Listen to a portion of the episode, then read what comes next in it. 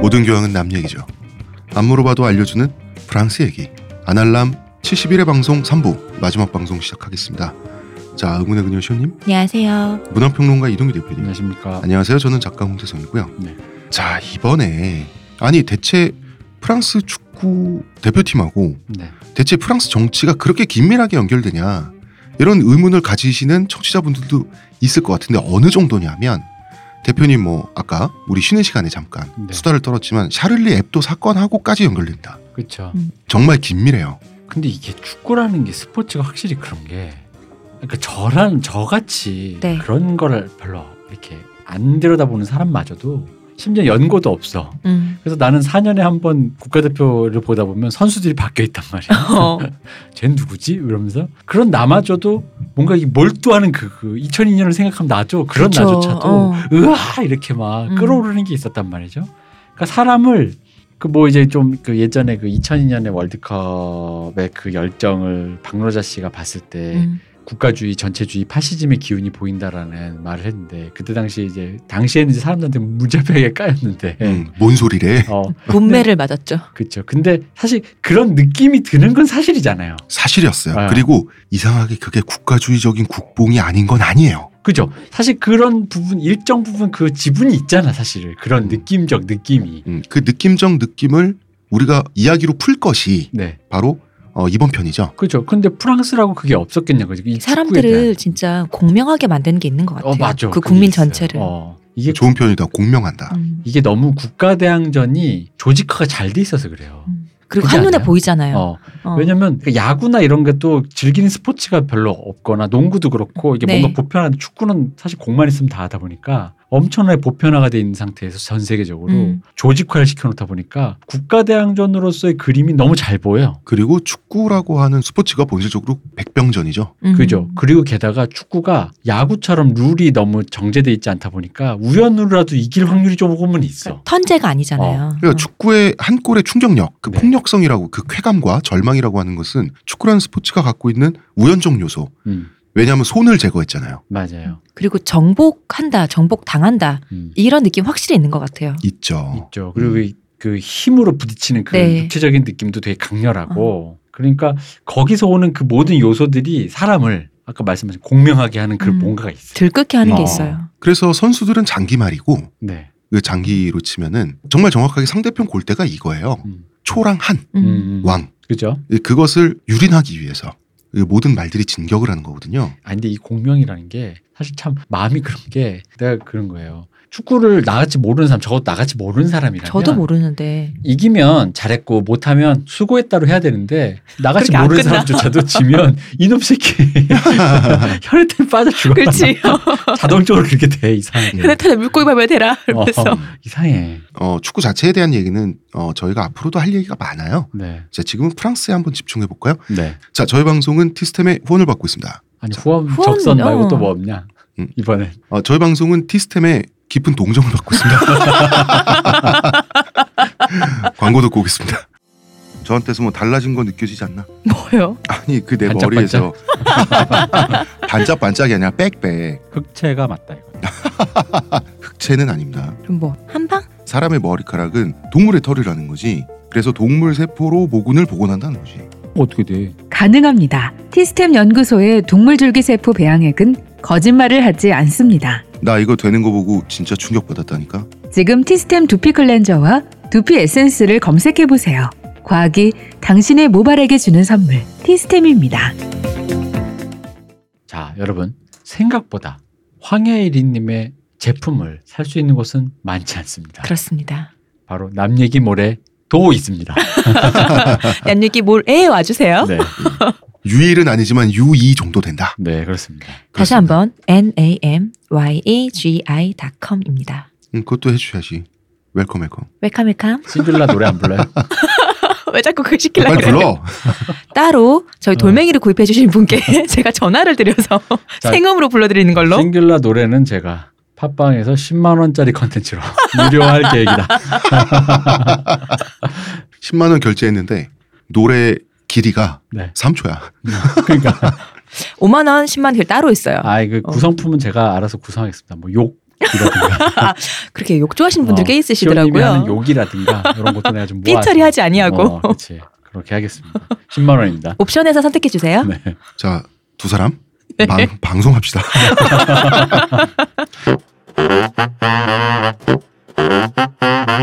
자, 지난 시간에 우리 얘기했던 68세대. 우리나라로 치면 386이죠. 네. 68 운동의 주축 세대인데 자, 이 68세대는 사회의 경제력을 이때쯤 되면 모두 장악하고요. 음. 그리고 사실 정의마저 담지했잖아.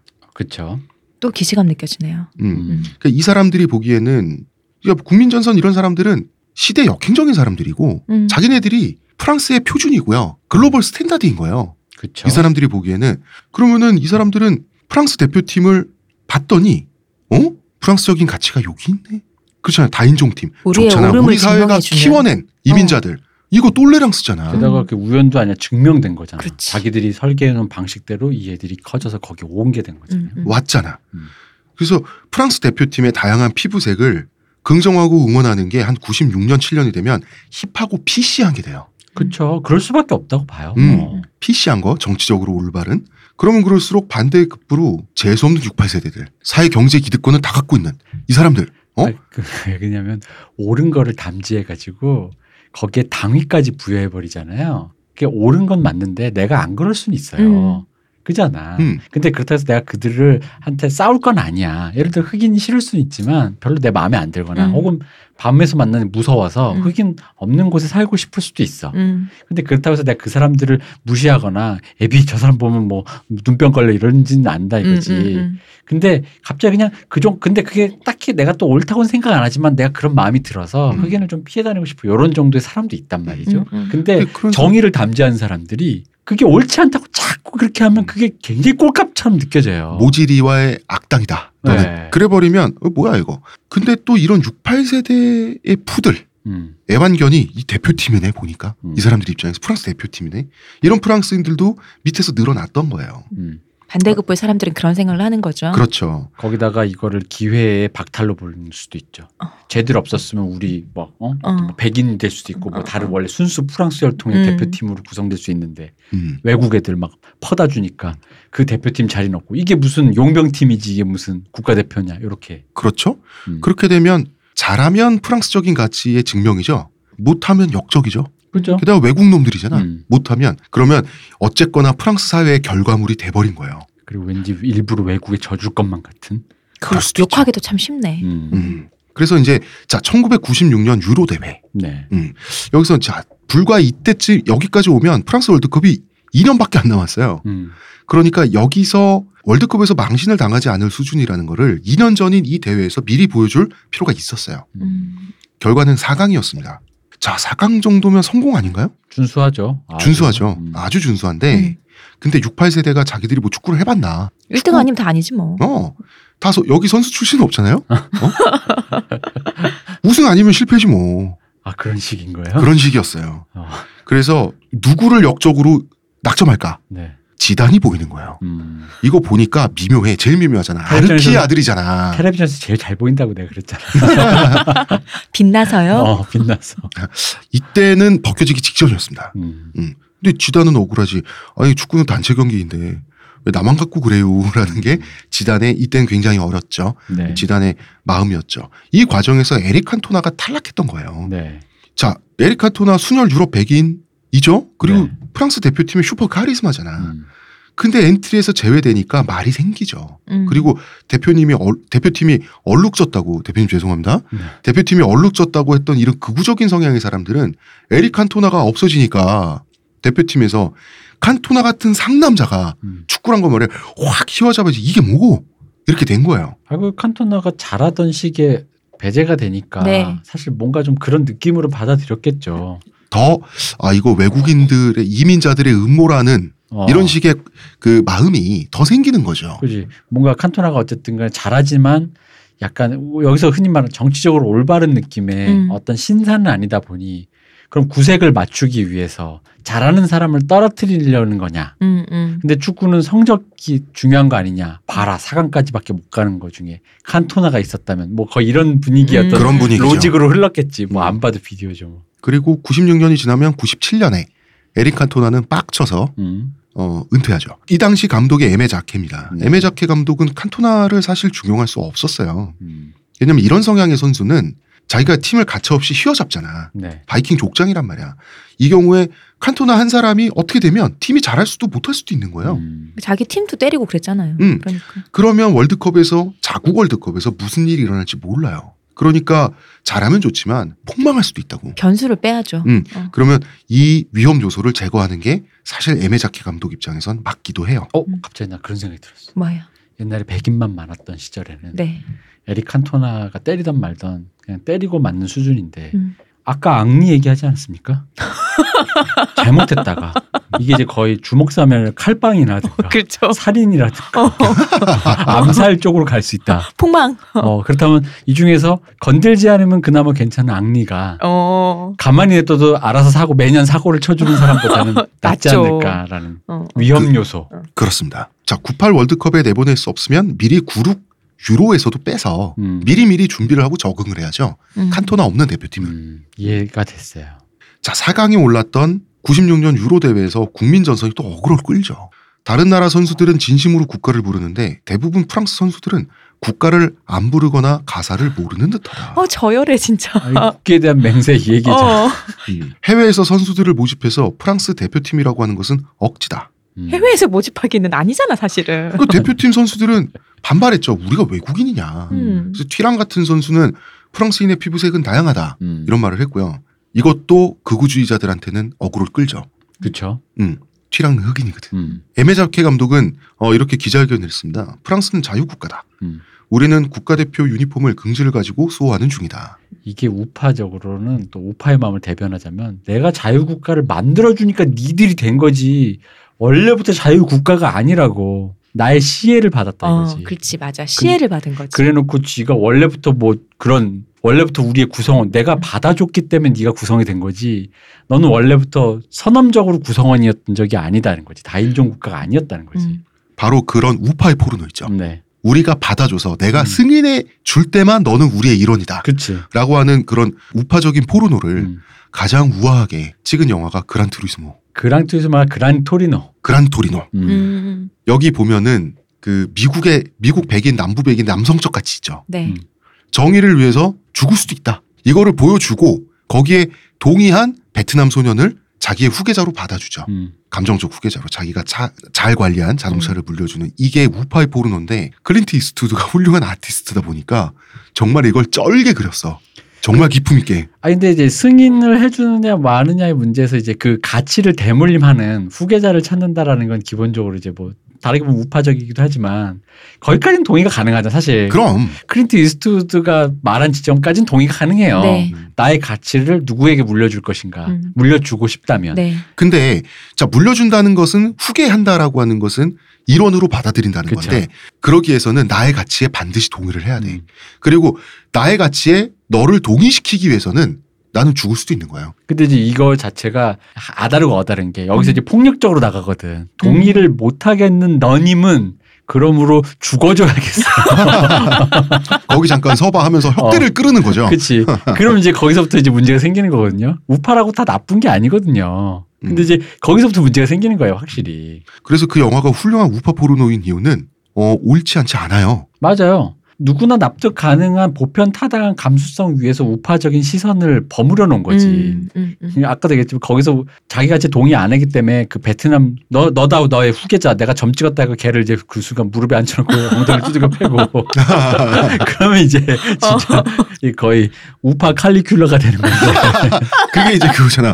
일단 맞고 시작하자. 그러니까 네. 정글거 선생님. 어 자, 이런 그렇지만 국민 전선은 클린트 이스트보다 훨씬 막장이죠. 이거는 그린트 이스트들랑 비교하면 안 되죠 음. 이 사람들은 거기에 비하면 테러리스트지 그 사람은 상식을 가진 세계 시민이고 어. 이 사람들은 솔직히 가면 근본이 없잖아 완전히. 네. 미감과 상식의 테러리스트들인데 1996년에 국민 전선이 16%를 득표하면서 돌풍을 일으킵니다. 그렇죠. 방금 우리가 방금 전까지 미감과 상식을 파괴하는 테러리스트라고 얘기했는데 16% 지지를 받았어. 네. 이게 어떤 느낌이냐면 일베에서 네. 네. 일베 하드 유저가 음. 갑자기 당을 창당하는 거예요. 뭐 일배당. 어. 어, 일베당을 창단해서 음. 일베 유저들을 또 당원으로 받아. 음. 음. 이래서 총선에 나갔더니 국회에서 48석을 차지한 것 같아요. 우리로 치면. 국회 48석. 국민의당만큼 음, 이건 뭐냐면 아, 그 68세대 있죠. 모두가 그 일베 인형을 안고 있고 막 이런 생각. 어, 단기 디자인 뭐 이런 거 재밌게 있습니다. 어 그러네요. 손가락 그 뭐, 어, 뭐야. 어. 68세대가 지금까지 우리에게 주입해온 음, 이런 아름다운 세상, 품이 있는 프랑스, 똘레랑스 음. 지쳤다는 거죠. 이런 사람이 16%가 있었다는 거예요. 우리가 만든 세상은 아름답다라고 하는 것과 꺼져라고 하는 심리의 대결이었던 거지. 사실 이 꺼져의 밑에는 이거지. 나한테 그걸 강요하지 마라는 거에 가깝죠. 듣기 싫어. 어, 나 안 음. 그래서 하고 싶어. 약간 이런 거. 아 좀. 어, 네가 만든 아름다운 거 알겠는데 별로 난 동의하고 싶지 않고. 지금의 미국도 좀 생각이 나고요. 그쵸. 음. 자, 68세대 주류의 논리가 맞으려면 프랑스 백인 구구주의자들 이 사람들 나라에 불만이 많아, 많아도 말이죠. 네. 적어도 이민자와 이민자 후손들은 현재의 프랑스 체제에 고마워해야 되죠. 그쵸. 음. 어. 고마워해야 돼. 그게 인지상정이야. 음. 그죠? 그런데 그해 1996년에 프랑스 열차 테러가 발생하는 거죠. 음. 테러 주범이 이슬람교를 믿는 알제리 혈통이었어요. 음. 그 유명한 프랑스적인 통합이라고 했을 때 흑백 아랍, 흑백 아랍이라고 하잖아요. 네. 이 중에 아랍계잖아. 음. 알제리 AIG라고 하는 단체가 있습니다. 암드 이슬라믹 그룹이란 뜻인데 이슬람 무장 단체란 뜻이죠. 암드 음. 부장. 음. 이 단체의 지령을 받고 이런 테러를 저지른 거예요. 나는 이거 처음에 얼핏 보고 보험에 산 줄. 보험회사 알제리 지부 아니고요. 이 사람들은 총 들고 있습니다. 네. 보험금 타내려고 찾아. 암살해. 그러다 보니까 프랑스에서는 당연히 음. 반 이민자 감정이 폭발하게 되죠. 우리가 여기까지 그럴 해줬는데. 수밖에 네. 없잖아요. 어, 고마운 줄 모르고 될 거 아니야. 음. 그러면은 통합이냐 이민자 퇴출이냐 여기서 이제 국민들의 마음이 왔다 갔다 하는 거예요. 음. 갈대처럼 음, 음. 이때 집권당이 우파였는데 1996년 6월에 법령을 바꿔요. 음. 법령을 바꿔가지고 외국인의 이민 절차를 강화하는 법령을 통과시켜요. 이렇게 되면 자동적으로 원래 이민 절차를 밟고 있던 사람들 그리고 불법 체류자들 있죠. 네. 법이 바뀌었으니까 표적이 되잖아요. 음. 새 법령의 그물망에 걸려들잖아. 네. 어. 그래서 이 사람들이 도망갑니다. 어디로 도망가냐면 우리나라의 명동성당에 해당하는 성당이 있었어요. 네. 노틀담 성당? 어, 그치 성당하면 거기 아닙니까? 그렇지. 비쳐 파리하면 있잖아. 노틀담이지. 어. 음, 음. 그 말고 파리에 생 베르나르 성당이라고 있었어요. 네. 이 성당이 우리나라로 치면 명동성당처럼 음. 이게 그 항상 이런 투쟁하는 사람들 음. 이런 사람들이 들어가서 숨어 있으면 붙잡기가 곤란한 데가 바로 여기였던 투쟁자들의 거처지 이런 거예요. 곳. 음, 그런데 파리 경찰이 성당 문을 부수고 들어갔어요. 성당 문을 부쉈다고? 네. 오. 그리고 이민자들을 진압해 버리고요. 그냥 연행해 버렸어요. 우리나라 독재 시절에도 명동성당에서 이런 장면이 연출된 적은 없죠. 어, 없죠. 음, 없어요. 어, 저희는 하지만 근래에 명도성당 한 번 했죠. 음, 그쵸. 이렇게까지 뭐 이렇게 문부수건 아니지만 그래도 들어갔죠 음. 명도성당에. 아 이건 그냥 문을 부수고. 음. 음, 자, 얼마 이- 전 느낌도 나네요. 그게 우리 알제리 전투하고 갑자기 할 이걸 때. 들으니까 그러면 독재 정권이 이게 이 종교가 이 외제라서 리스펙해 준 건가? 이 사람들은 불교로 들어갔으면 그럼 안 그런 건가? 아니 왠지 불교는 뭐. 봉은사는 뿌셨나? 느낌상 그런 게 아니 근데 성당은- 본인은 본인은 절에 갔잖아. 백록 전두환 백록사로. 본인은 백담사 갔잖아. 아 백담사. 어. 어. 그러니까 물론 우리는 종교 시설에 대해서 이제 그런 약간 리스펙이 네, 있는 건 사실인데 어, 어. 왠지 자기들 거니까 그냥 화끈하게 로컬 어. 그런 느낌으로 생각을 해가지고 좀 쉽게 생각하고 이분들도 절에 갔었어요. 그럼. 어, 아니면 68 세대가 또 무신론자들이 많아서 아 뭔가 맞아 성당과 뭐 이런 거를 좀 음, 리스펙이고 뭐가 어, 없다고 이럴 수도 없으니까. 있고 음. 어. 자, 이 난리통 속에서 프랑스 축구 국가대표팀 정체의 한가운데 점점 휘말려요. 그리고 욕먹고 이상해. 그게 지단은 아르키 아들이잖아요. 네. 그리고 이런 질문을 받는 거야. 너는 진정한 프랑스인이냐? 아니면 알제리 사람이냐? 아 이거 뭐 배용준 씨에게 독도는 어디 땅입니까 질문하는 거랑 거의 뭐 배 한 가지죠. 이게 음. 아마 지단이 아직 이중국적이라서 그랬을 거예요. 음. 프랑스 국적도 있고 알제리 국적도 있으니까. 근데 프랑스는 이중국적 가져도 되는 나라잖아. 그죠? 아, 되는 나라인데 네. 그래도 이런 말 할 만하죠. 이쪽에서는. 어, 그죠. 어. 가져도 되는 어, 거와 또 사람들이 어, 인식이 다르죠. 다르니까. 음. 어. 이중 국적 얘기는 이번 주에 안 나옵니다. 네. 하지만 이제 프랑스 대표팀 선택했죠. 음, 지단은. 음. 이 모든 소용돌이 속에서 혼자서 자유로웠던 사람은 에릭 칸토나밖에 없어요. 왜냐하면 모든 프랑스인들이 그리고 프랑스 축구인들이 인종 문제, 정치 문제에 여기저기 휩쓸리고 다니고 음. 기자들의 막 공격적인 소용돌이가 질문에 막 어, 판을 칠 때. 이러고 있는데 에릭 칸토나도 그 인터뷰 대상이 될 수 있잖아요. 네. 네. 이 사람이 이때 혼자만의 외로운 투쟁을 하고 있었어요. 음. IOC 올림픽 위원회죠. 네. 네. IOC의 비치 풋볼이 하계 올림픽 정식 종목으로 채택되어야 된다면서 혼자서 성명서 발표하고 항의 방문하고 막 이랬어요. 그러니까 IOC는 됐다고 꺼지라 그럴 거 아니에요. 네. 그러니까 IOC가 비치 풋볼의 가치를 알아보지 못하는 음. 이 조직이 얼마나 구태인가 음. 이러고 있었어요. 근데 IOC는 씹긴 씹었죠 당연히. 네. 근데 어찌나 귀찮았던지 피파한테 야 쟤 원래 너네 사람이니까 네가 좀 어떻게 좀 해라. 이 피파는 아니 쟤 은퇴했다. IOC 니들이 알아서 해라. 아 이분 진짜 독고다이다. 그러게요. 이 시점에서 이 모든 정치의 소용돌이성에서 칸토나는 논외. 어, 풋볼에 대해서 물었더니 비치 풋볼만 얘기하시네. 그렇습니다. 자 위치 선정 훌륭하지 않습니까? 아 훌륭합니다. 대단하다. 어쨌든 시간은 흐르죠. 네. 98년이 됩니다. 맞군요. 자, 프랑스는 월드컵에 앞서서 분위기를 끌어올리기 위해서 자, 프랑스 굉장히 국가주의적인 나라인 게 월드컵 시작도 안 했는데 개막전 하기도 전에 음. 민심을 음. 월드컵에 집중시키기 위해서 국가적인 또 퍼레이드를 벌이고 이런 나라가 또 프랑스예요. 음. 이 분위기 끌어올린다고 대규모 시가 행진 퍼레이드를 기획을 합니다. 여기에 풍선으로 만든 커다란 인형 4개가 등장했습니다. 68세대들의 아이디어죠. 네. 모든 인종을 포함하는 거야. 첫째 음. 로미오, 유럽 백인이에요. 둘째 호, 아시아인 여자입니다. 음. 호래 호, 호? 이름이. 나 진짜 음. 욕할 뻔했네 호라. 진짜. 셋째 파블로, 아메리카 인디오, 네. 남미 쪽이죠. 음. 문제는 마지막 아프리카 흑인을 뜻하는 이 무사라는 캐릭터 이름이 무사야.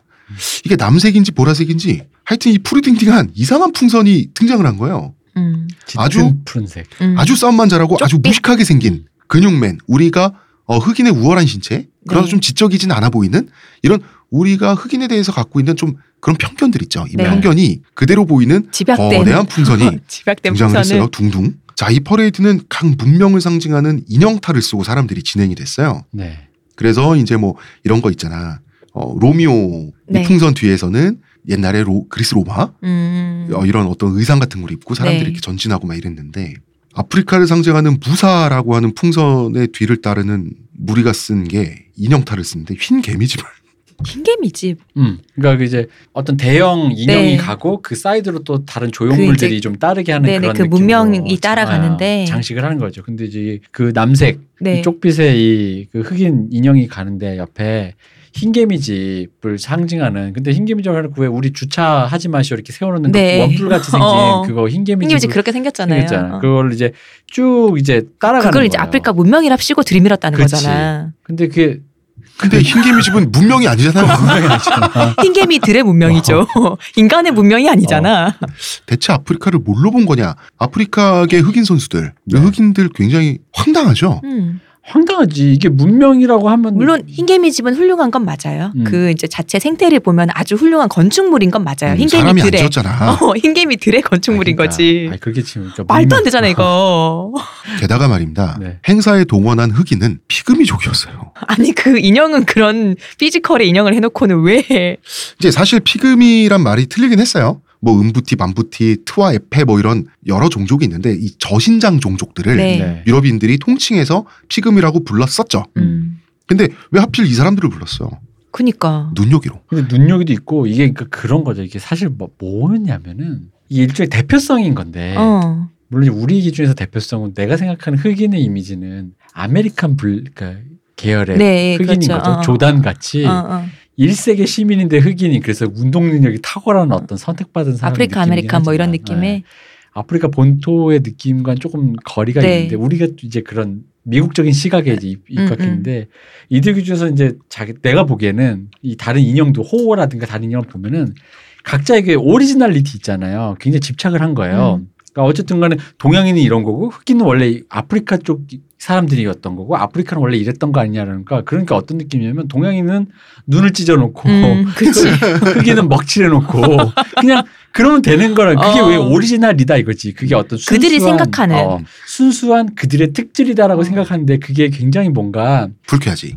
불쾌하죠. 그 불쾌하다기보다는 이런 거니까 필터링을 너무 안 한 느낌인 아, 안 했어. 거죠. 근데 이 행사를 기획하고 조직하고 해낸 사람들은 네. 다 정치적 올바름에 취해서 음. 옳은 일을 한다고 도취해서 이- 분명히 이랬단 말이야. 그런 오리지널에 그 가까운 필터링이 전혀 되지 않은 그 오리지널 이 모든 옳지 않은 것들이 한 자리에 있음으로써 싸우지 않고 한 자리에 있다는 것만으로도 이미 유파레 같이 자유와 똘레랑스 평등 박애가 다 한 자리에 있다라고 자기들은 믿어- 그렇게 생각하는 그치. 건데 예. 그러니까 이거를 원래는 이 사람들이 한 자리에서 아무 싸우지 않고 한 자리에 있다는 것만도 평화가 여기 우리 되는 건 프랑스에서 아니잖아요. 어, 이렇게 하고 있습니다. 보고 싶어 이걸 보여주고 싶은 건 알겠는데 더 섬세하게 가야 되잖아요. 어. 그래서 왜 오륜기라든가 그런 식으로 그렇죠. 어, 그런 어. 식으로 뭔가 상징화를 시키는 네. 건데 이 사람들 웃긴 게그 인종적 특질에 굉장히 집중해 놓고 그 다음에 그러니까 이게 상징이고 뭐고가 아니야. 놀레랑스가 여기 있습니다. 어, 오히려 다 필터링 해 놓고 오히려 그 인종적 특질에 굉장히 집착을 한 다음에 외려. 어, 외려. 어. 인종적 특질도 아니야 편견. 어, 그치. 맞아. 어. 다른 인종이 다른 인종을 봤을 때 어떻게 보이는지. 음. 아 근데 그 다른 인종이란 건 자기들 기준에서요. 음. 음, 지들 어. 기준이야. 흑인 선수들 어이 털리죠. 그렇지. 그 원래 운동하는 사람들은 자기 피지컬에 자신감이 있잖아. 음. 음. 그렇다고 피그미족 섭외한 것에 대해서 불쾌하다고 해버리면 이상해져요. 이상하다고 느껴지죠. 왜냐면 그럼 자기가 피그미족 무시하는 사람 되잖아. 자기 우리의 여러 그 중에 하나인데 그들도 음. 정치적으로 올바르지 않은 어. 사람이 돼버린 내 거예요, 말이. 이 사람들이. 기분은 나쁜데 무슨 말은 못하겠는. 음. 내가 당했는데 말을 못 하겠어. 어, 이런 그치. 상황이 돼버린 어. 거예요. 어. 흑인 선수들은 어쨌든 98년에 이런 난리가 벌어지면서 이제 사람들이 자국 월드컵이다 보니까 그럼 자기네 나라에서 월드컵이 열리면 당연히 모든 국민들이 그 생각만 하게 되죠. 음. 이때 프랑스 대통령이 자크 시라크, 음. 총리가 리오넬 조스팽이었어요. 이때 두 사람의 정당이 달랐어요. 네. 음. 이때 정부가 연정 정권이었어. 다른 정당인데 그러니까 사실 말이 연정이지 대통령과 총리가 정당도 다르고 이념도 다르니까 경쟁자 관계죠. 음. 네. 음, 시라크는 자기야말로 진정한 축구팬이다. 음. 나는 평생 축구만 응- 응원해왔다. 이러면서 근데 사실 시라크는 대표팀 선수들 이름도 잘 몰랐거든. 네. 음, 축구만 응원한 거죠. 멍친 나랑 거지. 음, 똑같네. 어. 멍친 거지. 근데 정치인이다 보니까 친화력은 대단했어요. 음. 그래서 이때 당시 대표팀 선수들은 자크 시라크 좋게 기억합니다. 음. 괜히 정치인이 아닙니다. 어, 그러네요. 자, 왜 좋게 기억하냐면 대표팀 숙소 훈련장 계속 드나든 거야. 음. 대통령 권한으로 사진 찍어 이 사진 가지고 또 이미지 메이킹하는 거야 그럼 조스팽 이 총리도 빠질 수 없죠 이 사람은 큰 걸 던집니다 나는 아예 축구부 출신이다 음. 어, 음. 하지만 시라크는 역공합니다 너 중간에 농구로 전향했잖아 뭐 고등학생 때 아, 근데 이게 그렇게 중요한 얘기인가? 한 나라의 대통령과 총리가 아무리 물을 달라 그래도 그렇게 너무 너무 저열하잖아. 중요한 얘기인 걸로 드러납니다 네. 자크 시라크 대통령은 대표팀을 족점하기 위해서 숙소와 훈련장 출입을 대표팀 운동하는데 방해된다 음. 이러면서 누구도 엄금했어요 네. 아니 이게 가능해요? 이때 그 어, 왕정 시대도 아니고. 음, 어쨌든 이 얘기만 하고 음. 대통령이 자기만 빼고. 그러니까 대표팀과 같이 찍힌 사진에 조스팽을 지워버린 거죠. 음. 아, 아. 하여튼 이게 가능해? 아무리 어. 그래도 프랑스는 가능합니다. 프랑스의 중앙집권 관료제 모델이 말이죠. 네. 중국 조정이에요. 어 그럼 황제. 예. 아직도 국립 엘리트 양성학교 그랑제골이죠. 네. 프랑스의 엘리트 수뇌부 다 그랑제골 출신이잖아, 지금도. 그쵸. 그랑제골의 모- 모델이 뭔 것 같습니까? 바로 우리나라 성균관, 국자감 같은 동아시아 유교 국가의 관료 양성 기관이에요. 그 이 얘기를 가지고 나도 네. 몰랐는데 학벌 학벌 하는데 프랑스야말로 진짜 고도의 학벌 사회라고 음. 라고 누가 프랑스 유학하신 분이 얘기해 줬거든요. 그렇게 1, 2, 3, 4로 줄을 세웠음에도 불구하고 이름 없애도 어. 그러니까 우리나라보다 더 심하다 그랬어요. 음. 어느 정도냐? 퀴리 부인이 그랑제골 출신이 아니라고 해서 천대받은 곳이 프랑스입니다. 음. 그러면 대통령 밑에 정부 부처인 체육부가 있죠. 네. 프랑스 축구는 체육부의 밑에 있죠. 그렇겠죠? 그러니까 시라크는 대통령의 권한으로 전국에 생중계되는 시합을 중지시킨 적도 있어요. 어 그래요? 네. 프랑스가 이게 가능한 나라라니까. 어. 진짜 신기하다. 어.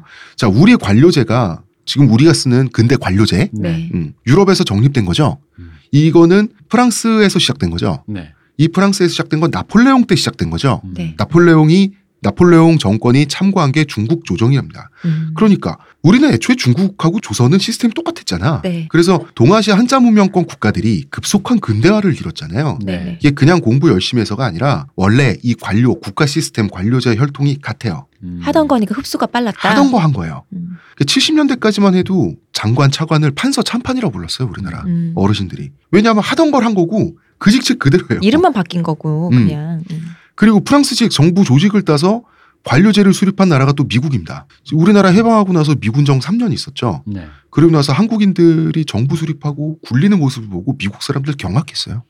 아니 이 사람들 왜 이렇게 빨리 흡수해서 하지? 적적하지? 빨리빨리의 나라니까요. 어 경악을 했는데 진실은 우리나라가 빨리빨리의 나라인 것도 있겠지만 얘들아 하던 우리가 거니까. 너네보다 빨리 했다. 그러니까 어, 우리 옛날에 오래 하던 건데 우리 잠깐 못 한 것뿐이잖아요. 비슷한 느낌으로 소련도 북한 가서 놀랬어요. 음. 음. 원래 하던 거란 겁니다. 자, 이런 부분이 있어요. 그래서 어, 프랑스 대통령 얘기까 얘기하다가 이렇게 나한테 프랑스의 대통령의 권한은 우리나라 대통령보다 더 권위적이고 강력한 부분이 있습니다. 음. 그러니까 이거는 강력하다기보단 권위적이다. 더 권위적인 음, 일정 부분 부분이 더 있다. 음. 있어요. 예. 그 이 말을 들으니까 오히려 우리나라 사람들이 대통령을 더 어떤 일개 알로 보는 기분이 좀 관료로 더- 보네요. 어, 관료로 보는 음. 기분이 좀 더 강하네요. 음. 만약에 중간에 축구 보는데 대통령이 정치 아, 시켰으면 오늘 난리 났어? 난리 납니다. 한마디나 우리나라 물어보지 어, 우리나라는 어른들이 뭐 북에서 쳐들어왔어? 아닌데요? 이름 빨갱이죠. 그래서 전 국민이 보는 샵을 어 그렇죠. 중지시켜요. 난리 나지. 어, 이게 가능한 나라가 또 프랑스다. 음. 굉장히 재밌는 나라죠. 자, 이번엔 광고 멘트를 뭐라고 할까요? 은혜를 입혔다. 아, 그렇습니다. 음. 자, 저희 방송은 평산네이처 하루니아의 은혜를 입고 있습니다. 하루의 건강을 위해 자 아로니아 농축액을 물에 섞어 마시는 것도 귀찮다고. 그런 당신을 위한 평산네이처의 새로운 야심작 하루니아 하루에 한 포 알약으로 섭취하는 아로니아 농축액입니다. 이제 건강과 함께 간편함도 챙기세요. 국내 최대 함량, 최다 판매를 자랑하는 평산네이처가 만들었습니다. 전 편한 게 제일 좋아요 하루니아 자, 사실 1998년 월드컵을 준비하던 프랑스. 어, 반드시 좋은 성적을 내야만 하는 정치적인 목적이 생겨버린 거예요. 그렇잖아. 프랑스적인 가치를 니들이 증명을 해야 될 거 아니야. 어. 우리 사회가 니들을 여기 키웠잖아. 좋은 성적 내야 될 거 아니야. 근데 얘들이 잘해. 그럼 음. 맞는 건데 음. 못해. 그럼 백인들만 있었던 옛날 팀 미셸 플라틴이 있고 음. 옛날 영광 있었던 팀 뭔가 있었던 것 같은데 그럼 이런 가치를 해봤자 쓸모 없을 거. 진짜 이런 식으로 음. 도식이 형성되겠네요. 형성될 수밖에 없는 거야. 음. 정치가 축구를 잡아 먹어버리는 거예요. 음. 그래서 프랑스 국가대표팀이 얼마나 급했냐면 어떤 짓을 했냐면 이미 완성된 팀워크 있고 스쿼드가 이- 있을 거 아니에요? 네. 그래서 이걸 해치지 않기 위해서 떠오르는 신인들의 대표팀 입성을 막아버렸어요. 아. 이거는 프랑스가 축구를 키워온 원칙하고 완전히 위배되는 음. 안 하던 짓을 한 거예요. 이유를 생각하지 않은 거예요. 사실 프랑스 축구의 동맥 경화 이때부터 시작된 겁니다. 그렇군요. 그리고 이제 1998년 월드컵에 출정하는 프랑스 대표팀한테는 아주 중대한 변화가 또 생겼습니다. 내부적으로 어, 지단의 헤어스타일이 완성되었다. 완성됐습니다. 지단의 원형 탈모. 음. 수도사. 음. 음. 지단이 한 10대 후반부터 머리가 서서히 빠진 게 아니에요. 96, 97 시즌이죠. 네. 이 시즌 1년 동안에 다 빠졌어요. 그 정수리. 단이 얼마나 스트레스를 받았을까. 일어날 때마다 비계 수북한. 있는, 어. 그래서 98년 월드컵 영상을 보시면 분명히 네. 머리를 밀어야지 안추한 음. 헤어인데 그 짙은 머리는 주변에 테두리처럼 둘러 있고 네. 가운데만 뻥 뚫린 머리로 열심히 뛰어다녀요. 이 젊은 사람이 잘 보여. 음. 너무 잘 보이게 미련이 남은 상태. 내가 너무 지단이다. 빨리 빠지니까 아 이분도 어, 아 너무 빨리 그런데 1년 만에 이러니까 음. 1, 2년 만에 진짜 얼마나 스트레스를 받았으면 음. 저희 때 이렇게 거대한 원형 탈모가 그쵸. 이게 원형 탈모예요? 그냥 진행해 버린 거 아니야? 아유 원형 원형. 원형인 거야. 음. 큰 원형 진짜로? 아니 나는 진행이라고 봐 탈모인데 그냥 유전자가 갑자기 그때 발현된 거 아니에요? 96, 97 시즌이 지단이 드디어 정치적으로 본격적인 스트레스를 받게 된 해기도 합니다. 그러니까 원래 그렇겠지만 이게 이제 스트레스 때문에 음. 그러니까 확 두개 다 온 거지. 음. 빠졌겠죠 어, 어. 옹기와 유전자와 뭐 다. 어. 음. 자 디디에르 데시앙이라는 선수 이때 지단이 유벤투스에 있었단 말이에요. 네. 대표팀 동료이자 클럽팀 동료였단 말이야. 음. 이 디디에르 데시앙이 이런 질문을 받았어요 기자한테. 지난 1년 동안에 지단에게 이탈리아에서 일어난 가장 큰 변화는 무엇인가? 보통은 뭐 책임감이 강해졌고 뭐 어, 이런 그치. 얘기를 해야 음, 음. 되는데 지단에게 1년간 가장 큰 변화는 머리카락이 엄청나게 빠졌다는 겁니다. 친구를 잘 둬야 돼요. 그리고 이제 지단은 나중에 유벤투스를 떠나죠. 네. 결국은 레알 마드리드에서 그쵸. 활동을 네. 하는데 유벤투스는 지단의 공백이 크잖아. 음. 그래서 네드베드를 영입하죠. 음. 네드베드 이 과거에 또 축구 팬들에게는 추억의 이름이죠. 득점 기계잖아. 음. 음. 이때 유벤투스 팬들이 만족을 못한 거야.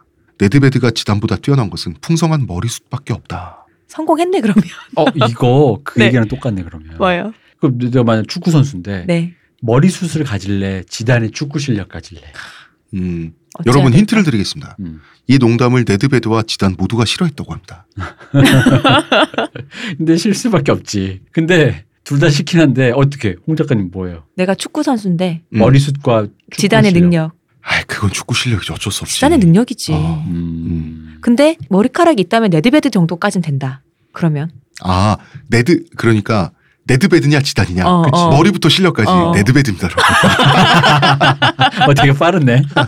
그건 네드베드지. 아, 그래도 지단인데 세기의 판타지 스타. 매드베드도 어. 득점 기계입니다. 아니 그렇긴 한데 그래도 위상이 다르잖아요. 왜 이거 요즘 나오는 얘기로는 그치, 메시와 호날두잖아. 저를 생각하면 제가 지, 지단은 알아도 저 네드베드는 모르거든요. 음, 그거 생각하면 그러니까 메시 호날두 어때요? vs 메시 델레프 호날두 델레프. 왜? 머리카락 있는 메시고 머리카락 없는 네. 아니 호날두인가? 머리카락을 떠나서 어. 사실 원탑으로 치면 사실 사람들이 엄밀히 얘기하면 메시잖아. 메시라고 하지만 그래도 호날두 돼야죠. 그때 호날두는 잘생겼고 어. 거 턱밑까지 추격하는 어쨌든 간에 1.2인자, 네, 2인자라고 난 진짜 아, 넘었다고. 어, 어. 예, 난 진짜 사실 어. 호날두의 외모가 너무 매혹적이다. 음, 아, 호날두지. 그러니까, 그러니까 얘기하지. 메시와 호날두지. 어, 날두지 나는. 메시 돼서 한국의 그 저기 그 다이어트 음료 그 이제 광고하시잖아요, 메시가. 그거 아, 알죠? 그래요? 그 다이어트 뭐 있어요? 그 타먹는 그 무슨 그런 곡물 네네, 식품이잖아요. 어. 그거를 광고 모델이 메시야. 진짜? 어, 그래서 지나가다가 왜 여기에 메시가 있지? 이사- 이게 어떻게 찍었는지 잘 모르겠는데. 아니, 나는 그 과정이 궁금하긴 합니다. 음. 이게 제대로 돈 준 거는 아, 맞는 거지. 합성 아니야? 근데 음. 날두의 외모가 너무 네. 매혹적이죠. 네. 근데 네드베드와 지단 음, 실력과 헤어 다 합해서 네드베드. 음. 당신들은 여기 있는 두 사람은 안 빠져봐서 이스라엘임을 몰라. 이게 인간에게 얼마나 본질적인지. 그러면 전 대표님한테 질문 있어요. 그러니까. 뭐야? 여기 지금 응. 팀 동료한테 물었잖아요. 음. 그 지단의 1년 동안의 가장 큰 변화가 무엇이냐 이렇게 물었잖아요. 음. 대표님 만약에 누군가가 대표님한테 음. 같이 안 하려면 1년 동안 하셨는데 1년 동안 홍 작가님이 가장 큰 변- 변화가 뭔가요? 음. 이렇게 물어보면 뭐라고 대답하실 거예요? 근데 그 생각보다 머리가 안 빠졌다 지금. 감사합니다. 맞다. 어. 자, 1998년 월드컵 이제 월드컵 얘기해야죠. 네. 음, 예. 프랑스 조별예선 뚫고 올라갑니다. 그러면 16강전을 하게 되죠. 네. 16강전 상대가 파라과이였어요. 파라과이가 원래 전통적으로 수비를 잘하는 팀이에요. 네. 음. 왜냐하면 공격 축구를 너무 잘하는 아르헨티나, 브라질 이런 고 대륙에 있다 예, 보니까 그 대륙이 있잖아. 음. 여기서 네. 살아남으려면 수비를 엄청 잘해야 됩니다. 음. 특히나 이때 골키퍼 칠라베르트 이 괴짜 골키퍼죠. 네. 그러니까 이 사람 내가 왜 얘기 따로 내라고 한건 그랬냐면 아니에요. 음. 내가 이건 알거든. 음. 골키퍼 칠라베르타 유명한 사람인 게 이 음. 사람 골 헤드트릭을 갖고 있는 골키퍼예요. 아 진짜요? 헤드트릭. 어, 별명이 골 넣는 골키퍼. 어. 어, 그거 어. 예, 네. 우리나라도 있었잖아요. 아, 이 사람은 이 사람 골키퍼 롤 모델이야. 어. 이 사람 골키퍼계의 에릭 칸토나라고 생각하시면 됩니다. 음. 아 근데 이 사람 약간 그 에릭 칸토나 좀 그렇게 막장 그런 건 아니에요. 음. 되게 멋있는 사람이에요. 음. 아니 카리스마. 어. 음. 그치. 이 사람의 그 파라과이 수비진이 다 이 사람의 명령에 의해서 음. 유기적으로 움직였단 말이야. 어. 음. 그래서 이때 당시 32개국 중에서 파라과이 수비가 가장 주- 강했고요. 네. 파라과이 수비진은 페널티 에이리어 안에서 진- 진짜 그야말로 악마적인 수비력을 자랑했단 말이야. 이 칠라베르트가 유럽의 사람들이 우리 2002년 월드컵인가 그때 아마 한국 개고기 먹는다고 음. 막 그러면서 막 어떤 몇몇 선수들은 뭐 이렇게 반대하고 뭐 반대한다 뭐 이런 얘기 할 때 칠라베르트가 한국 전통 문화라고 뭔 소리 하는 거야 막 이러면서 음. 그러면서 뭐 그런 말을 했던 걸로 됐어요. 이 영국은 왜 걔한테 각성제 먹여가면서 여우 사냥하냐고 음. 그거나 멈추라고 하는 그 난민 시선에서 보는 간지. 유럽인들의 아. 어떤 그 어. 어떤 이 정치적 올바름에 어, 대해서 닥쳐라. 이래갈 닥쳐라. 어 그리고 이제 외모도 약간의 개그성도 있으시고 이 외모는 좀 험한 험상궂게 생겼는데 약간 약간 사람 좋아 보이게 험상궂게 생긴 어, 거 있잖아요. 맞아요. 어. 약간 푸근한 듯 무섭게 생겼어. 임꺽정 어, 스타일일까요? 약간 그렇게 생겼어.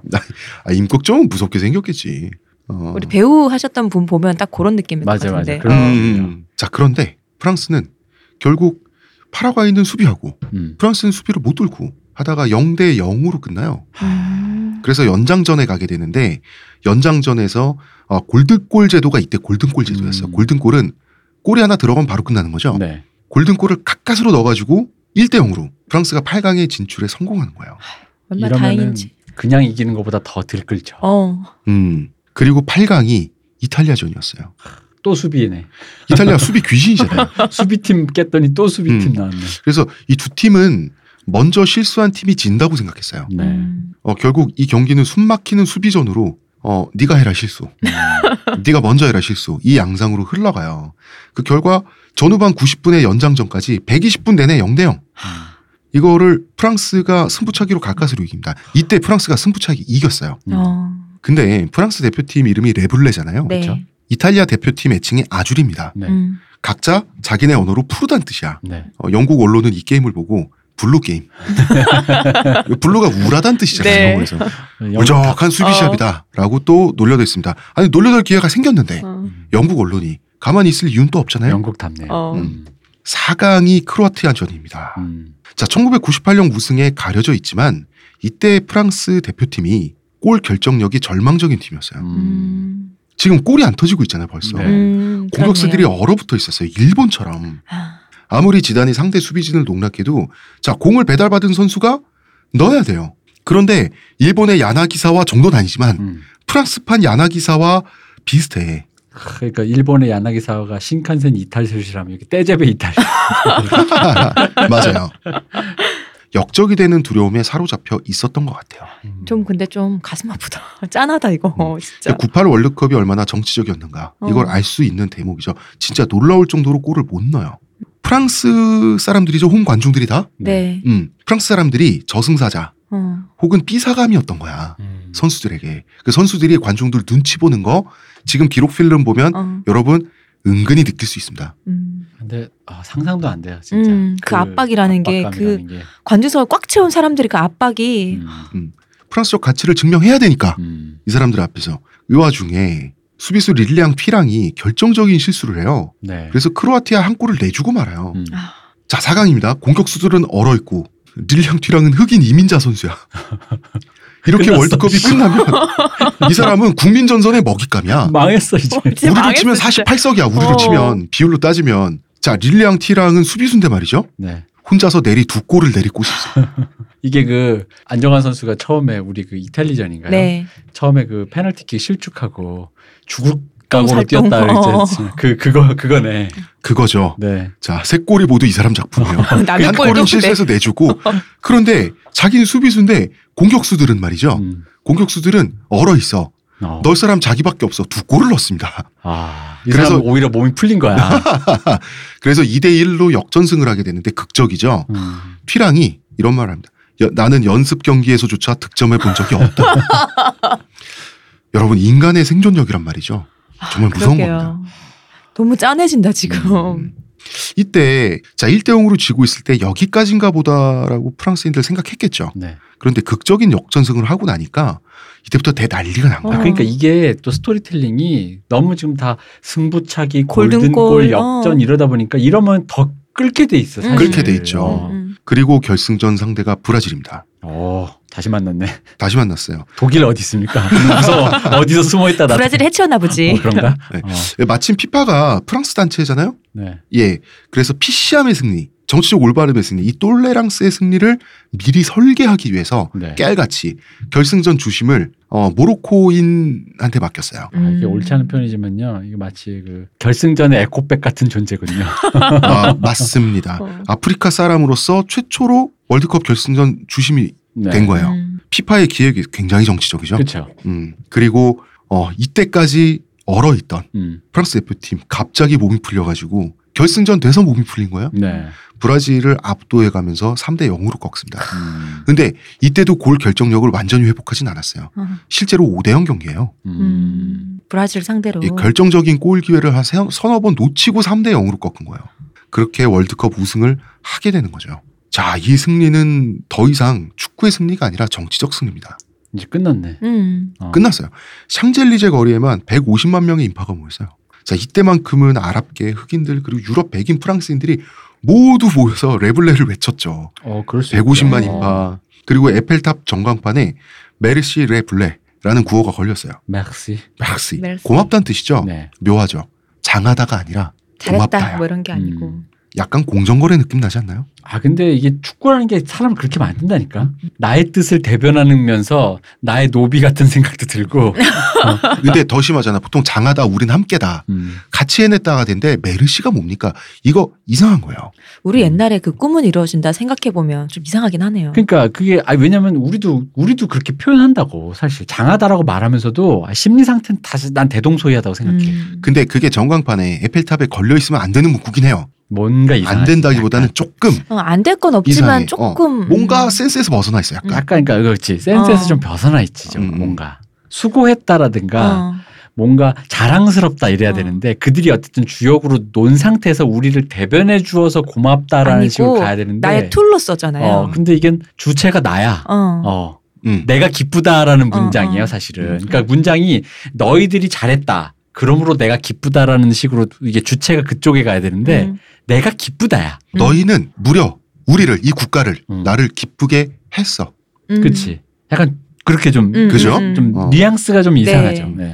어쨌든 이때는 이런 미묘한 뉘앙스를 느낀 사람은 아무도 없었죠. 없지. 어. 자크 시라크 대통령 결승전에서 어, 귀빈석에서 카메라에 다이렉트로 비치는 바로 그 자리를 차지하고 물론이죠 열광적으로 응원하는 모습을 연출했는데 자 음. 가만 보면 말이죠 골이 들어가자마자 일어서서 환호하잖아 네. 요것도 반템포 들이요 연세가 좀 있어서 그렇겠죠. 아니야. 몸이 무거워서.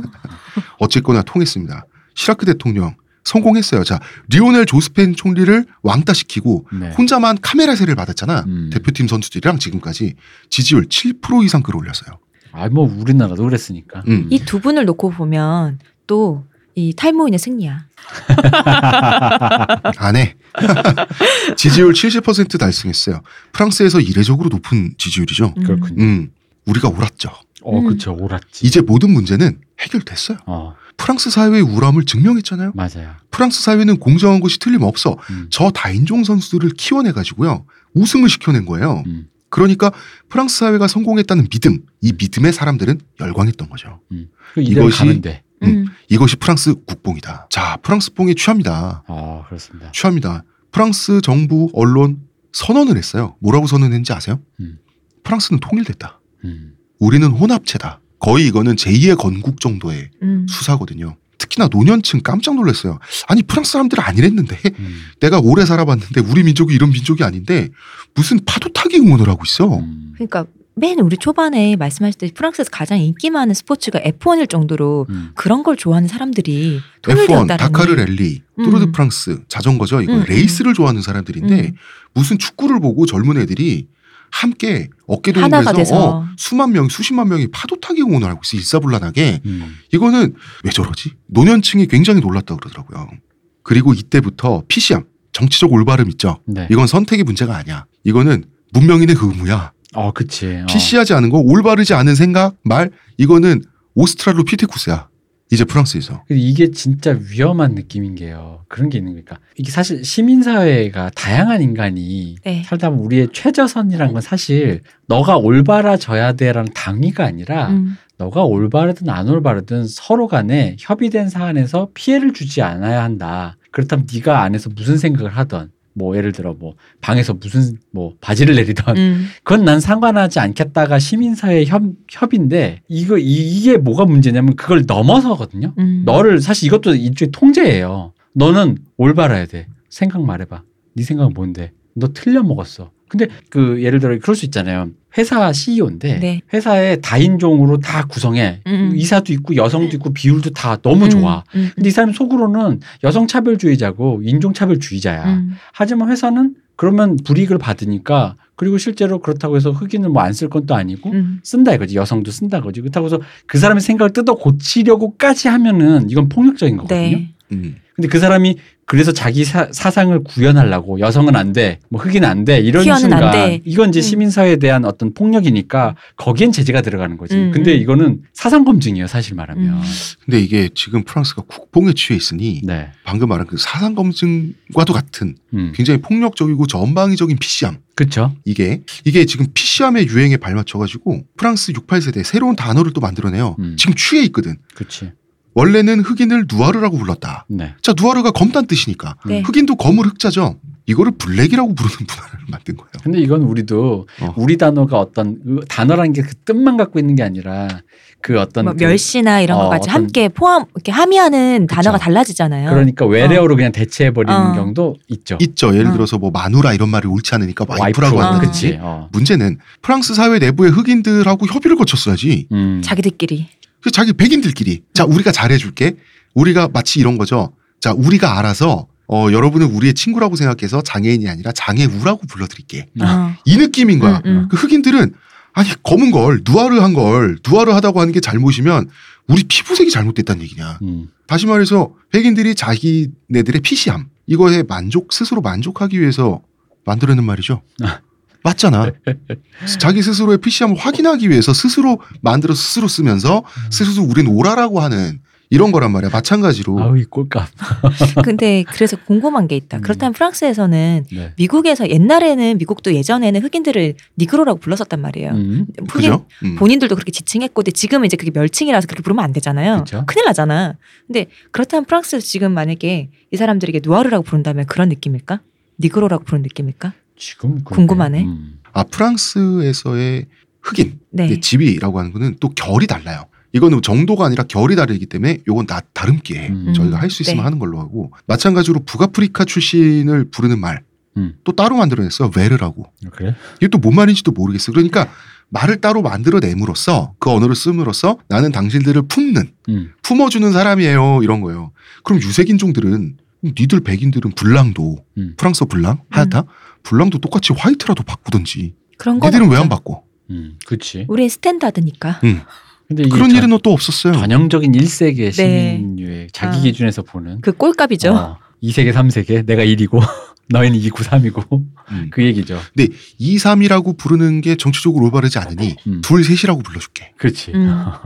이런 삼넷 겁니다. 이렇게. 음. 자, 아무튼 이때부터 레블레 프랑스 축구 국가대표팀은 이 프랑스의 민낯을 가리는 화장품의 역할을 부여받아요. 네. 근데 자 아까도 얘기했지만 경제적 성장 그렇게 함으로써 경제적으로 그들의 중산층이 된다는 건 그 뭐냐면 그 경제권 안에 네. 안정적인 경제권 안에 수용대에 들어간다는 건죠. 근데 어쨌든 간에 그 수용됨의 절차는 없어요.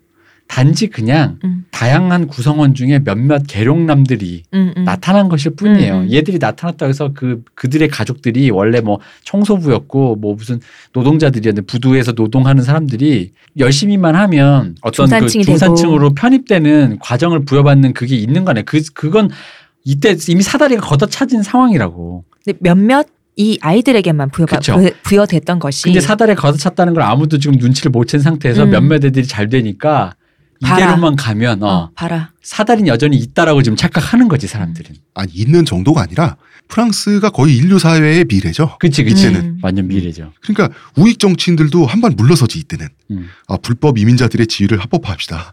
뭐 이런 얘기를 해, 우익 정치인들. 아 이때는 뭐 그렇게 삼점 하면 몇 개. 그렇게 그런 말 안 하면 어. 어, 정치에서 은퇴해야 돼요. 쌍놈이지 그때는 음. 진짜 완전히. 이게- 이게 똘레랑스에 반한다. 네. 이러면 바로 짓밟히는 거야. 음. 이때는 심지어 그 막장 장 마리 르펜조차도 국민전선이죠. 네. 지단을 알제리계 프랑스인이라고 불렀어요. 평소에 뭐라고 불렀는데요? 알제리 놈이지. 훌륭하십니다. 자 어떤 맥락인지 알아보기 위해서 자 지난주 일부의 내용을 제가 심화해서 페북에 글을 쓴 게 있어요. 네. 음. 거기 달린 한 패친 분이 네. 어, 댓글을 달아주셨는데 이 댓글이 인상적이어서 저희가 한번 긁어서 여기 네. 가져와 봤습니다. 읽어드리려고. 과거의 프랑스는 어땠을지 모르지만 제가 경험한 프랑스는 자신들에게 그런 면이 있음을 인정하고 법과 제도를 보완하기 위해서 노력하는 나라였습니다. 프랑스는 16세 이전에 5년간 프랑스에서 학교를 다닌 청소년들에게 국적을 받을 것인지 물어봅니다.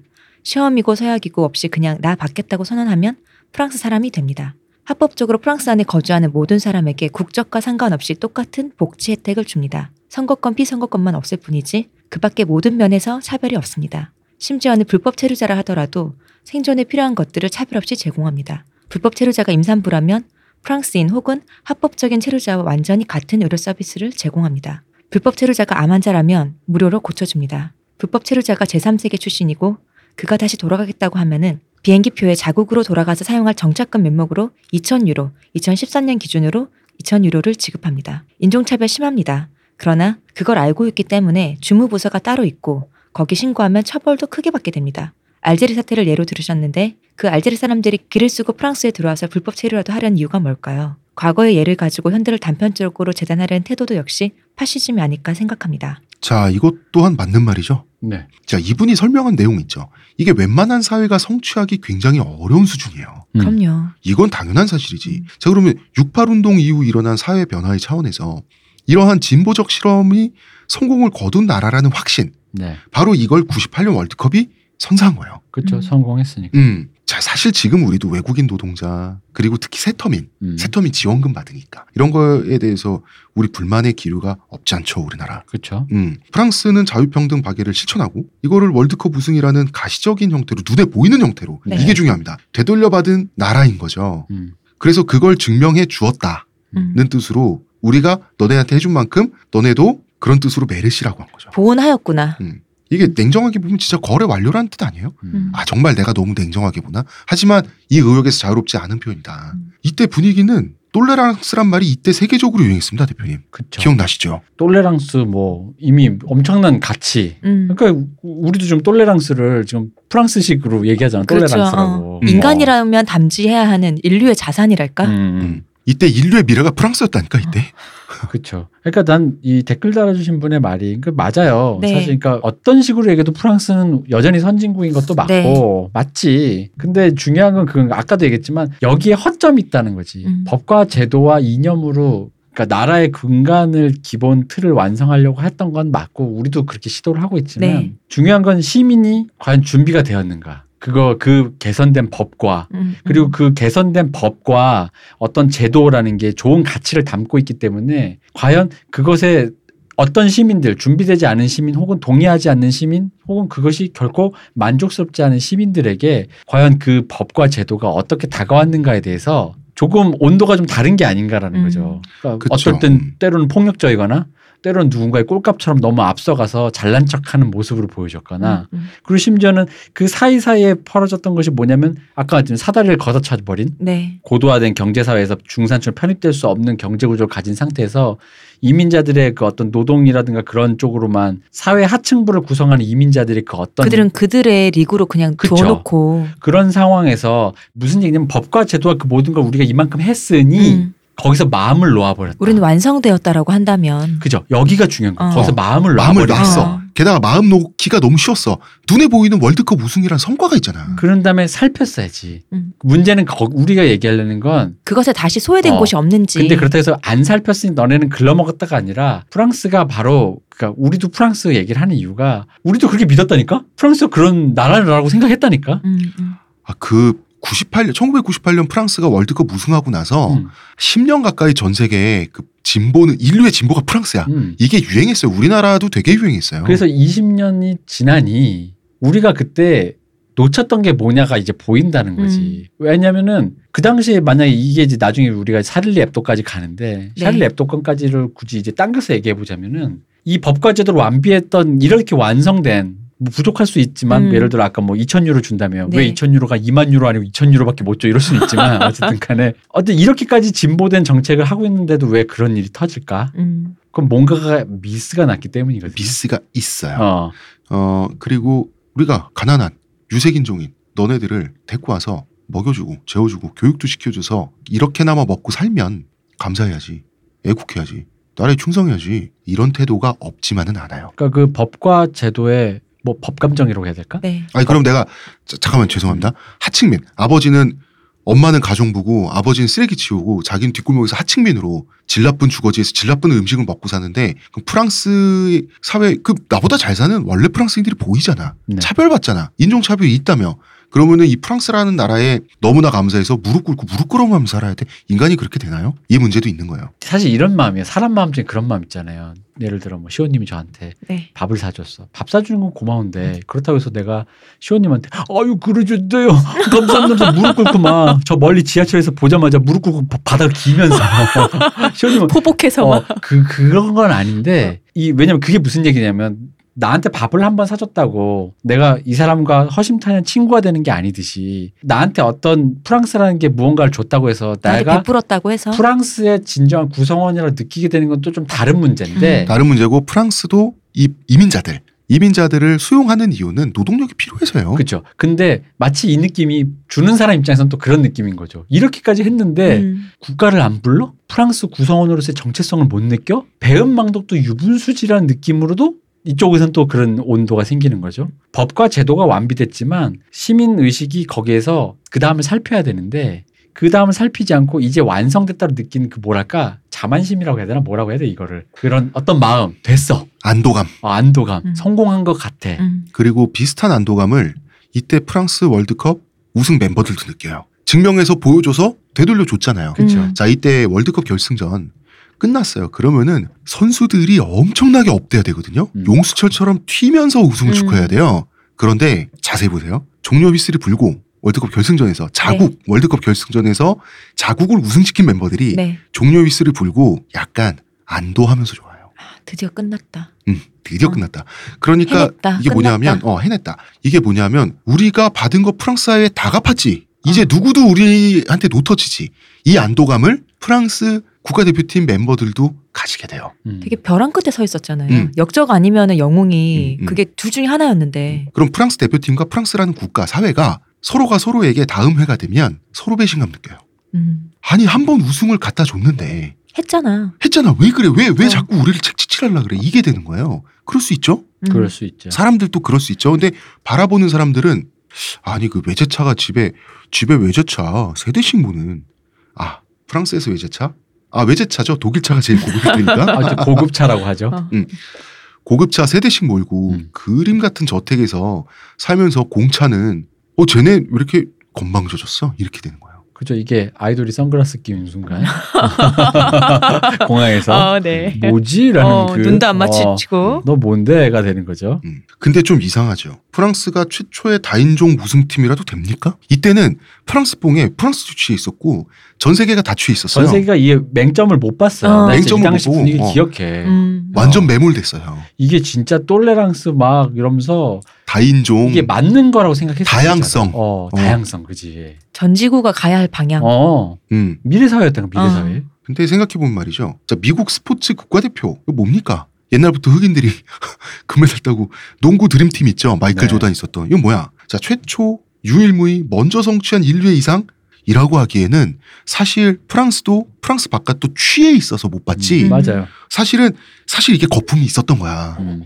결국 이 얘기는 그런 거예요. 네. 그러니까 법과 제도의 허점 속에서 피어나는 어떤 맹점인데 음. 결국 인간은 계속 살펴야 돼. 그 예를 들어 그런 거잖아. 정도전이 아무리 우리 막상 말 들어보면 정도전 진짜 설계 되게 잘해놨잖아. 음. 하지만 근데 사실 그게 허점이 많아서 이 나라가 이제 500년 동안 또 이제 막 이렇게 중남체 또 뭐가 이상한 네. 구멍이 생- 어, 어, 어. 생기잖아요. 사람은 살펴야 되거든요. 보수하고 어, 내가 완성되지 않았다라는 게 기본 전제가 돼야 되는데 완성할 수 없다라는 어. 것이 기본 전제여야. 완성했다라고 갑자기 그 자만심이라고 할까 안도감이 생기는 순간 위험하거든요. 그 조선에서 그런 기분을 준 군주가 세종대왕이에요. 그죠? 세종대왕이 모든 정비를 너무 완벽하게 음. 이걸 정비를 해놓으니까 됐다.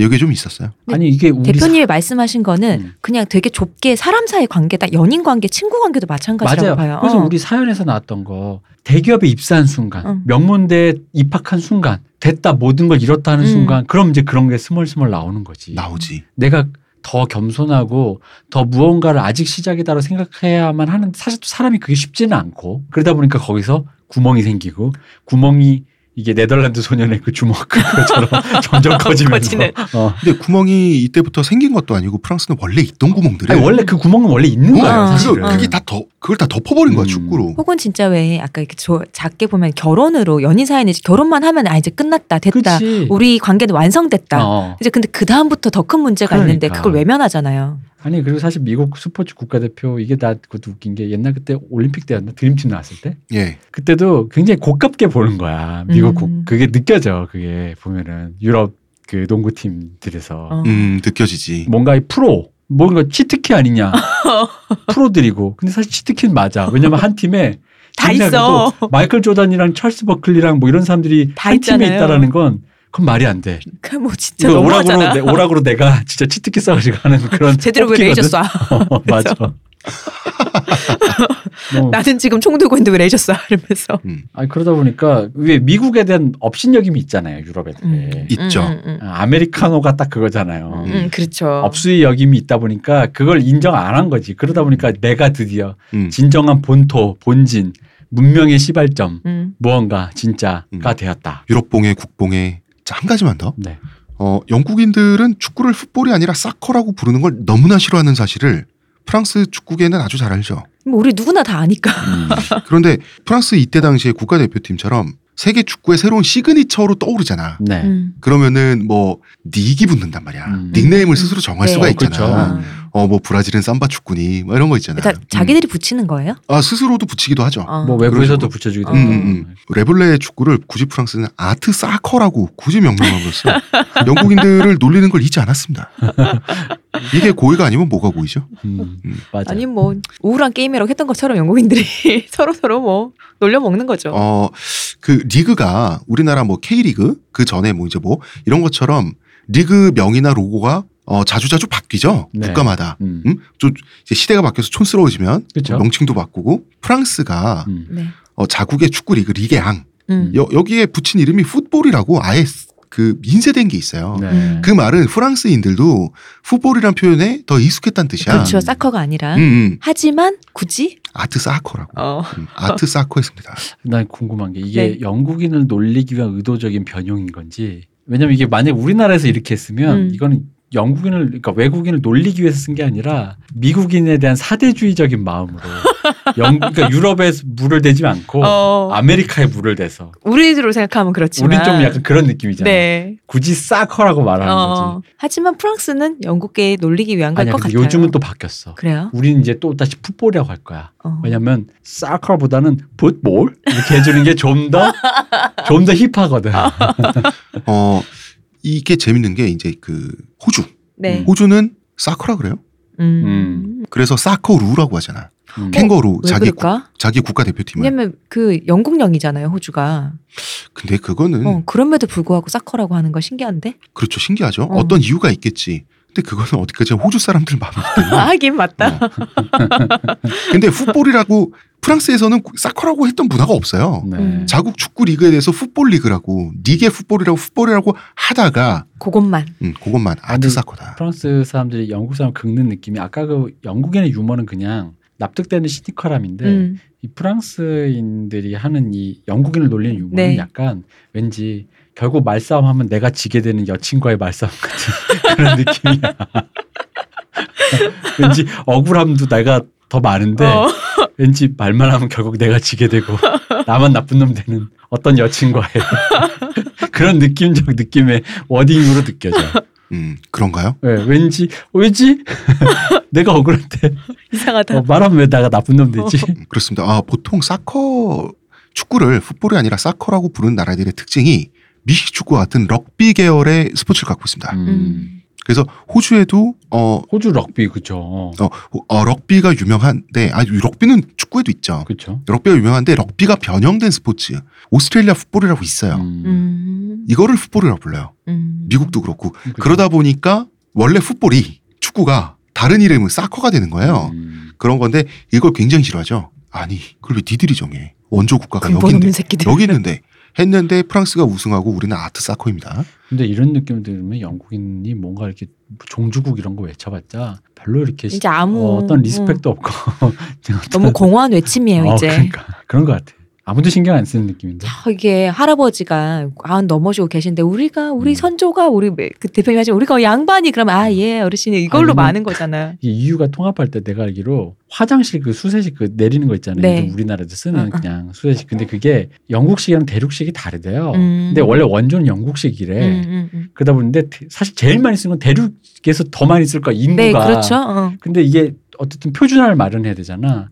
근데 원조랍시고 영국 이주 인정해 버리면 영국 빼고 모든 유럽 다 사람들이 바꿔야 다 되는 뜯어야 거잖아요. 되는 거야. 아, 그쵸? 그건 좀 너무 소모적이잖아. 말이 안 되잖아. 근데 그래서 표준 그 음. 규격을 어느 걸로 하는지 그 싸움이 정말 치열하더라고요. 그게 진짜 다 돈이라서. 음. 어. 그래서 그것 때문에 또 말이 많아서 거- 그때도 공허한 외침.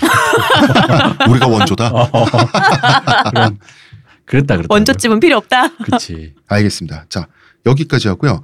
다음 시간부터 네. 프랑스 축구 그리고 똘레랑스 네. 대차게 망하기 시작합니다. 청취자 여러분들 잘 상상이 안 되실 것 같은데 여러분 아주 심하게 망합니다. 네. 아니 근데 여태까지 우리가 얘기했던 것만 들어도 이제 그러니까 그 당시 시점에선 몰랐겠지만 20년 지난 시점에서 우리가 이 방송을 하면서 지금 여태까지만 얘기해놔도 네. 지금 이제 균열이 느껴지잖아요. 이- 어, 어디든 지금 뭐가 물이 셀 어. 틈이 지금 느껴지잖아요. 보이잖아 음. 사실은. 지금 거품이 팽배해 있어. 어. 음. 어디서든 터지는 거죠. 그냥 예쁘게 덮어놨잖아 지금 음, 음. 그냥. 음. 음. 근데 너무 예뻤어. 아 그지 그건 그러니까 그치. 월드컵 그냥 우승이란 월드컵 우승이란 거는 건 너무 어. 드라마틱하잖아 어. 사실. 음.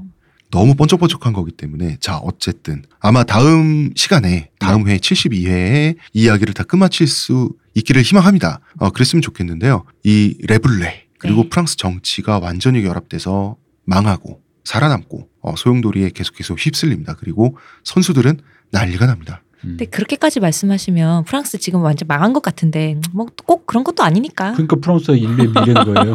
그러니까. 여기까지 해도 안 망한다? 아니 아니 인류는 결국 아, 망하나요? 망할 거야. 아, 아, 프랑스가 망했다는 게 아니라 프랑스 축구 아, 정치와 결합된 차원에서 어떻게 몰락하는가. 네. 자 몰락의 스토리도 장대합니다.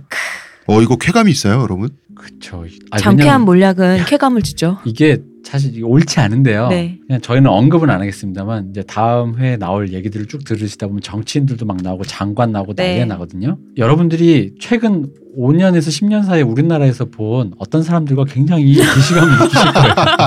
어떤 일군의 사람들과 어떤 장관, 어떤 누구, 대통령, 어. 어, 그렇죠. 누구를 건 언급을 안 하겠습니다. 근데 음. 어, 굉장히 좀다 기시감을 아실 느낄 거예요. 거예요. 와, 네. 굉장히 기시감을 느낄 네. 거예요. 그렇습니다. 사실 우리가 프랑스 축구 정치 이야기하는 이유도 우리 자신을 한번 비교해서 돌아보자. 약간 이런 거죠. 이런 얘기를 하니까 굉장히 제가 진지해지는군요. 자 방송을 마칠 때가 됐습니다. 네. 이번 주 방송 여기까지 하고요. 의문의 그녀 시온님, 감사합니다. 문화평론가 이동기 대표, 감사합니다. 감사합니다. 저는 작가 홍대선입니다.